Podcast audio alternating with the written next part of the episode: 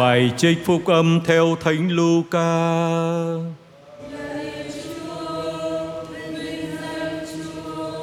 Khi ấy đủ ngày thanh tẩy theo luật Môi-se, cha mẹ Chúa Giêsu liền đem người lên Jerusalem để tiến dâng cho Chúa, như đã chép trong lề luật Chúa rằng: mọi con trai đầu lòng sẽ được gọi là người thánh thuộc về Chúa và cũng để dâng lễ vật cho Chúa như con nói trong luật Chúa là một đôi chim gáy hay một cặp bồ câu non.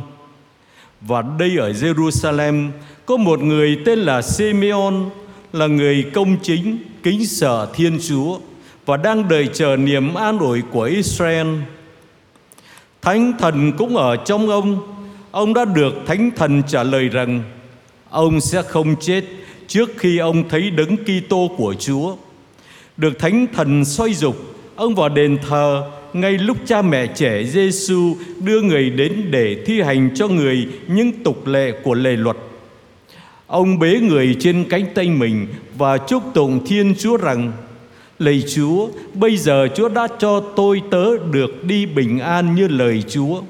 Vì chính mắt tôi đã thấy ơn cứu độ mà Chúa đã sắm sẵn trước mặt muôn dân. Ánh sáng đã chiếu tỏa các lương dân và vinh quang của Israel dân người. Cha mẹ người đều kinh ngạc về những điều đã nói về người. Ông Simon chúc lành cho hai ông bà và nói với Maria mẹ người rằng đây trẻ này được đặt lên khiến cho nhiều người trong Israel phải sụp đổ hay được đứng dậy và cũng để làm cho mục tiêu người ta chống đối. Về phần bà, một lưỡi gươm sẽ đâm thấu tâm hồn bà, để tâm tư nhiều tâm hồn được biểu lộ.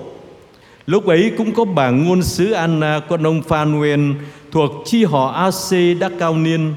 Mãn thời trinh nữ, bà đã sống với chồng được 7 năm, rồi tủ tiết cho đến nay đã 84 tuổi. Bà không rời khỏi đền thờ đêm ngày ăn chay cầu nguyện phụng sự Chúa. Chính giờ ấy bà cũng đến, bà lên chúc tụng Chúa và nói về trẻ Giêsu cho tất cả những người đang trông chờ ơn cứu chuộc Israel. Khi hai ông bà hoàn tất mọi điều theo luật Chúa thì trở lại Galilee về thành mình là Nazareth và con trẻ lớn lên thêm mạnh mẽ, đầy khôn ngoan và ân nghĩa Thiên Chúa ở cùng người. đó là lời Chúa.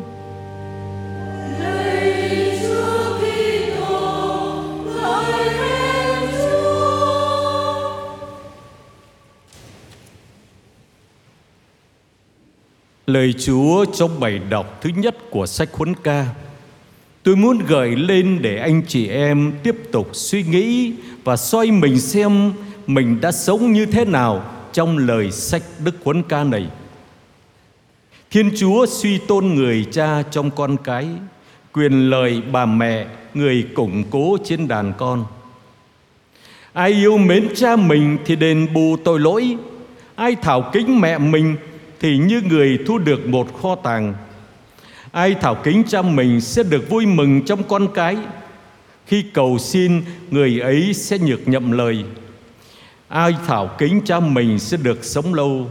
Ai vâng lời cha sẽ làm vui lòng mẹ. Hỡi những kẻ làm con Hãy gánh lấy tuổi già của cha ngươi Chớ làm phiền lòng người Khi người còn sống. Nếu tinh thần người xa sút Thì hãy rộng lượng. Ngươi là kẻ trai tráng Chớ đành khinh dễ người Vì của dâng cho cha sẽ không rơi vào quên nắng Của biếu cho mẹ sẽ đền bù tội lỗi và xây dựng đức công chính của người. Vậy kính thưa quý ông bà anh chị em và đặc biệt chúng ta những người làm con, chúng ta có thật sự yêu mến cha mình không? Có thảo kính cha mình không? Có vâng lời cha mình không?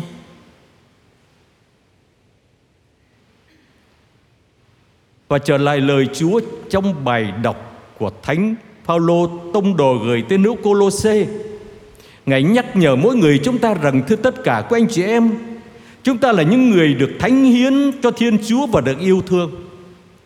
Vậy thì chúng ta có sống tâm tình từ bi Nhân hậu, khiêm cung, ôn hòa, nhẫn nại Chịu đựng lẫn nhau Và hãy tha thứ cho nhau không?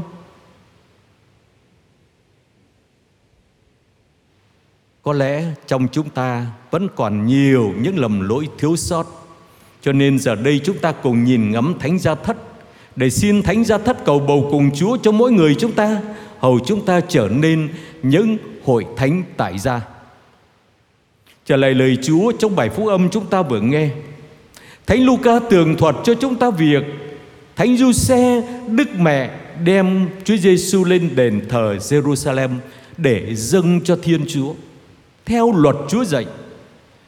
Cuộc hành hương lên Jerusalem hé mở cho chúng ta biết một số đặc tính của đời sống gia đình như sau. Thánh gia là một gia đình nghèo, của lễ dâng cho Thiên Chúa chỉ có một cặp bồ câu. Các ngài đã cặn cứ cặn kẽ giữa luật Chúa mặc dù luật không buộc các ngài phải giữ điều ấy. Và cả gia đình cùng lên Jerusalem để dâng lễ. Trong dịp này Thánh Giuse và Đức Mẹ, nhìn rõ sứ mạng của Đức Giêsu qua lời của vị ngôn sứ Anna và ông già Simeon. Sứ mạng của con trẻ này sẽ bi thương nhưng cũng đầy vinh quang. Và riêng phần Đức Mẹ, như lời ông già Simon nói gì, Một lưỡi gươm sẽ đâm thấu tâm hồn bà Thưa tất cả của anh chị em Và quả thật 33 năm trong cuộc đời dương thế của Chúa Giêsu Là 33 năm Đức Mẹ vác thánh giá. Sau khi được thiên thần truyền tin Thì du xe lại định tâm lìa bỏ.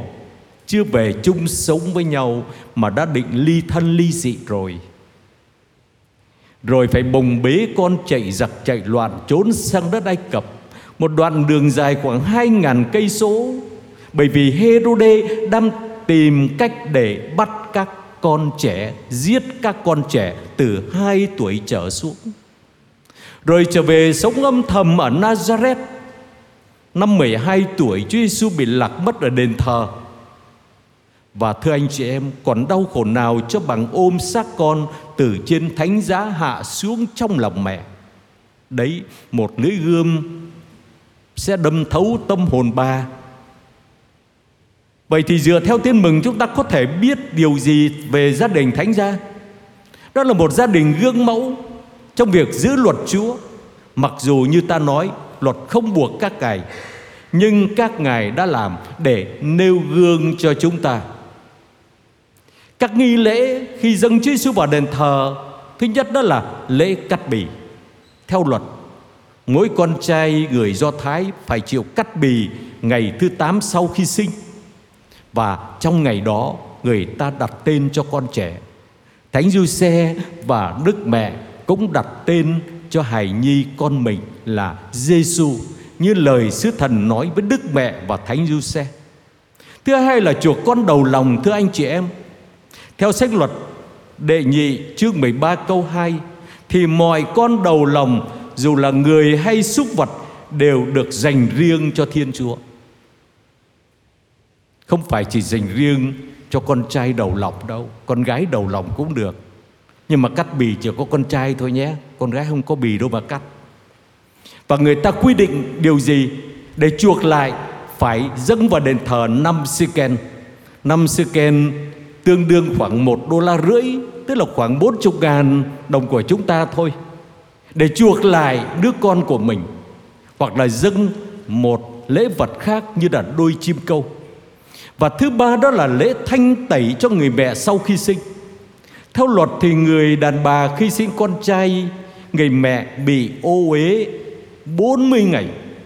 Nhưng sinh con gái gấp đôi, tức là 80 ngày, thưa anh chị em. Vì vậy người mẹ phải vào đền thờ để tẩy uế và cũng đem theo con chiên làm của lễ toàn thiêu. Đó là một cặp bồ câu non. Vừa dâng để chuộc con, vừa dâng để tẩy uế mẹ và thưa tất cả các anh chị em, hôm nay chúng ta mừng lễ kính thánh gia thất của Chúa Giêsu Đức Mẹ và Thánh Giuse lễ này gợi lên cho chúng ta về giá trị và ý nghĩa của đời sống gia đình Thánh gia thất Nazareth là biểu tượng cho mọi gia đình công giáo của chúng ta.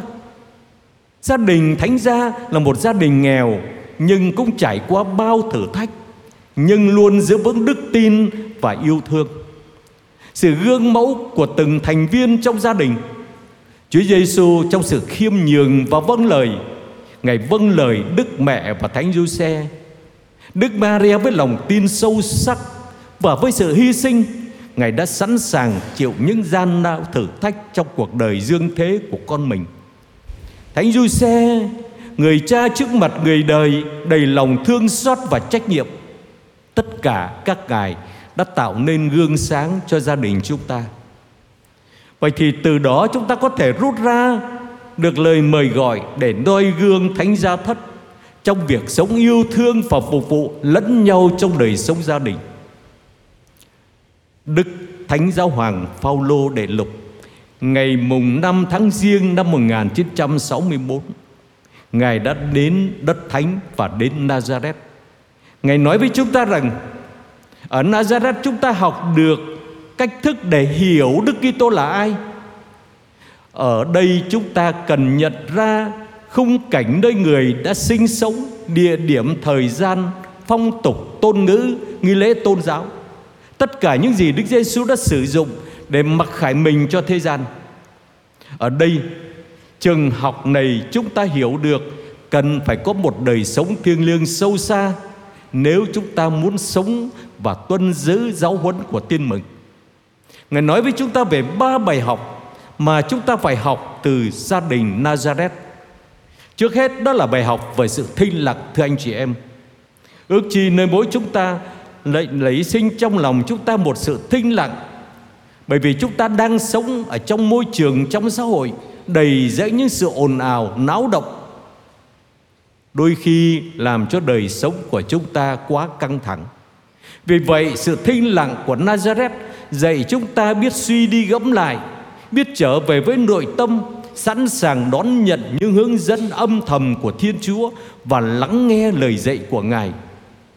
Ước chi sự thinh lặng này dạy chúng ta biết sự cần thiết để chúng có thể sống hiệp thông với Thiên Chúa và với nhau. Và thưa anh chị em, bài học thứ hai đó là bài học về sự lao động. Căn nhà Nazareth, ngôi nhà của người con Bắc Thẩm Mộc hơn bất cứ nơi nào khác. Ở đây nếu chúng ta muốn hiểu và ca tụng lề luật tuy khắt khe nhưng mang tính cứu chuộc, buộc con người chúng ta phải lao động.